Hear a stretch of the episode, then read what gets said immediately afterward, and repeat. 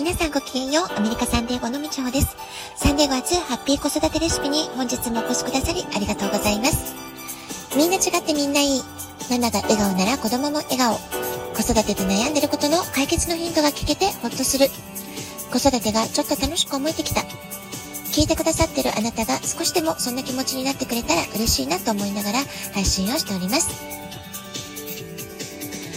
今日は父の日の日曜日ですね。あなたはいかがお過ごしでしょうか？アメリカでは母の日が盛大すぎて、父の日というのは、まあ、そこにね、比べると、ちょっとね、地味で目立たない感じがありますけれども、まあ、一般的にね、アメリカのパパたちが喜ぶイベントというと、子供たちとスポーツ観戦をするとか、家族で集まって、えお家のお庭でバーベキューをするとか、まあ、そういうね、イメージがあるんじゃないかなと思います。えー、バーベキューっていうのはアメリカではお父さんの出番とばかりに、えー、いろいろなね、バーベキューソースにこだわりを見せる、まあ、そういうパパさんたちもね、少なからずいらっしゃるんじゃないかなと思います。息子がハイスクールのアメフト部時代、大変お世話になったヘッドコーチの方も、このバーベキューにすごくこだわりを持っていらっしゃる男性のお一人でした。高校生の選手たちやコーチたち、時には私たち保護者に対してもバーベキューをしてね、おもてなしをしてくれる、そういったことがね、よくありました。で息子が今大学生になって自分なりに料理を率先してやってくれるようになったのは、まあ、こうしたねコーチにハイスクール時代に出会った、まあ、そういう影響も少なからずあるのではないかなというふうに感じております。て今日はね宇宙に委ねる生き方をしようというテーマで少しお話をしてみようかなと思っているんですけれども先日このラジオトークでえトム・クルーズの最新作「トップガンマーヴェリック」の作品に出てくる、えー、言葉まあ、セリフというのかな、まあ、そのことをお話ししました。まあ、どんな言葉だったかっていうと、It's time to let go It's time to let go っていうね、えー、短い言葉なんですけれども、えー、間もなくね、月賞を迎える今の時期だからこそ、このレッドゴーをする感覚というのかな、まあ、そのマインドってすごく大事なんじゃないかなと思うので、まあ、今日はね、そういったことを少しね、お話してみようかなと思っています。このレッドゴーするっていうのは自分の中のネガティブな感情をレッドゴー手放すというような意味で使われることもあるかと思います。それから今のあなたにはもう必要がなくなったものを断捨離しましょうというような物質的な意味での手放し、まあ、こういった解釈をすることもできるかもしれません。で私の場合ねこの今月賞を迎える直前に、まあ、どんなことを意識的にあのやってるかなってことなんですけれども、えー、私のケースは、まあ、いつもがむしゃらに頑張らなければ認められないとか、えー、努力しないと評価されない愛されない、自分の中での長年の思い込み、固定概念っていうのが、私の、まあ、潜在意識の奥底にあったなってことを、まあ、ここのとこすごくね、意識してることでして、まあ、それをレッドゴーする、手放すってことを、今自分の中では意識的に取り組んでいるところなんですね。で、このところ、セルフケアだとか、自分を満たしましょうとか、そういう話をね、続けてやってきていますけれども、ま、それをやることで、え、自分自身の、ま、潜在意識の奥底に閉じ込めた、まあ、インナーチャイルドの傷というんでしょうかね。ま、そういったものが、すごくレッドゴーできてる感覚が私の中であるから、ま、皆さんにもそういった話をシェアしてるっていう経緯があります。セルフケアを丁寧にするということが自分を満たすこと、自分を大切にするということにつながっていて、えー、そしてね、自分が充足感を感じているからこそ、おのずと周りの人たちにも優しくすることができたりとか、愛情深く丁寧に対応することができるようになった。まあそういったことをね、えー、私自身が今すごくね、感じているから、えー、こういう話をさせていただいているんですね。えー、日本滞在中に私はたくさんの方と会って、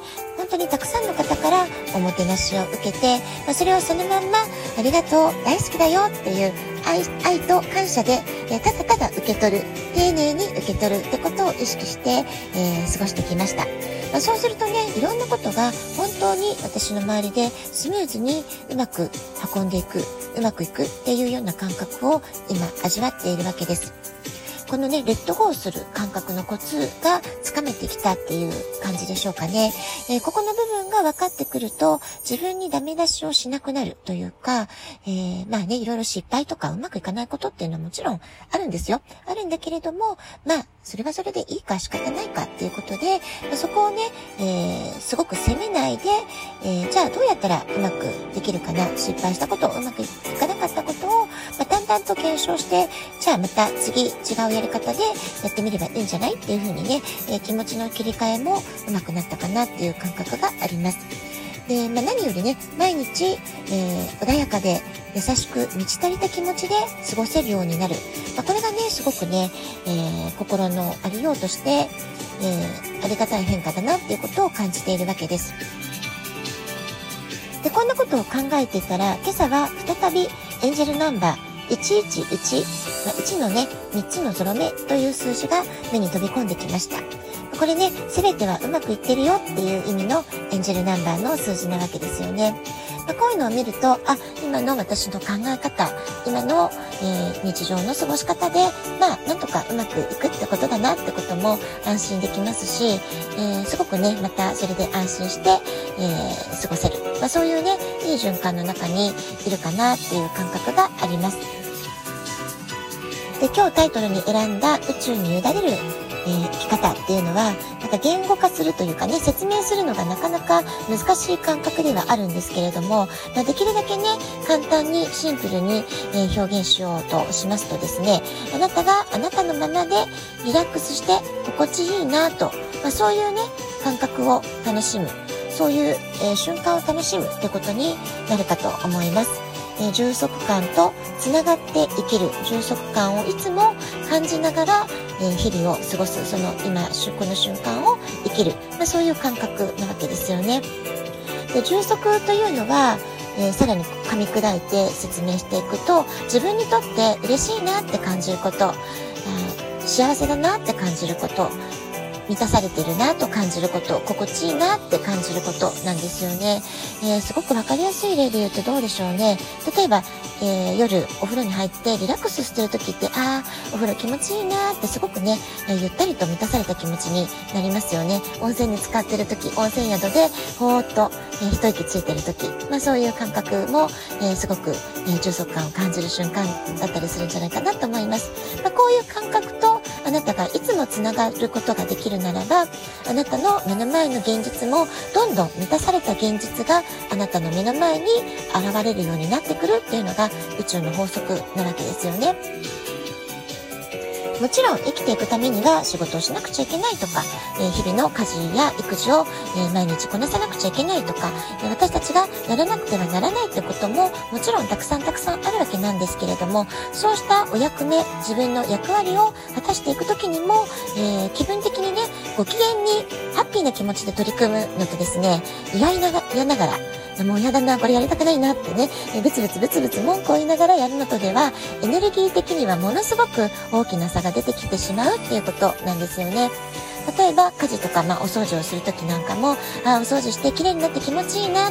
あすっきりして嬉しいなっていう、そういう喜びの感情でお掃除したり、えすることができれば、それは即開運行動をしているってことになるわけです。えお料理してる時も家族がこれを食べて美味しいって言ってくれたら嬉しいなっていうそういう喜びのね感情でお料理をしていればあのそのお料理自体も美味しく作れると思いますしそれが家族の栄養にもなって、え心と体の栄養になっていく、まあ、そういうねいいエネルギーで食事を届けることができるってことにもなるんじゃないかなと思います。まあ、こんな風に自分をいつもご機嫌にハッピーにしてあげるってこと、えー、いかに大切かってこと、えー、まあ、こういうね、説明をするとお分かりいただけるんじゃないかなと思います。このメカニズム、自分を満たすこと、自分をご機嫌にするってことが、何よりその、いろいろなことがね、うまくいくためのファーストステップとして、いかに大切かってことが体感できるようになりますと、えー、あなたが知りたいって思うことがあれば、絶妙なタイミングで誰かから情報が入ってくるとか、と開いた YouTube 動画で知りたい動画が目に飛び込んでくるとかですね、出会うべき人と出会えるようになるとか、自分にとって最適な仕事と巡り合うチャンスが巡ってくるといったように、えー、なんかすごくついてるな、ラッキーだなってことが連続して起こるってことが本当にね、実際に起こり始めるわけです。人生がどんどんいい循環になっていく。まあ、こういったことをね、体感できるようになるんじゃないかなと思います。お仕事や子育て、家事に追われている、まあ、そういうあなただからこそ、例えば朝起きてすぐの15分間だけとか、お休み前の15分間だけ、まあ、そういった風にね、自分のための時間を確保確保してあげる、まあ、そういったね、小さなことからでもいいと思います。自分をご機嫌にしてあげるルーティンをちょっと、え、毎日の暮らしの中に取り込むだけでも、心が満たされて、充足感を感じられる、まあ、そういった瞬間を積み重ねていくとき、上で、えー、どんどんどんどんね、あなたの目の前にラッキーな出来事が起こってくるんじゃないかなと思います。では、今日はこの辺で、今日も素敵なお時間をお過ごしください。ごきげんよう、以上でした。さようなら。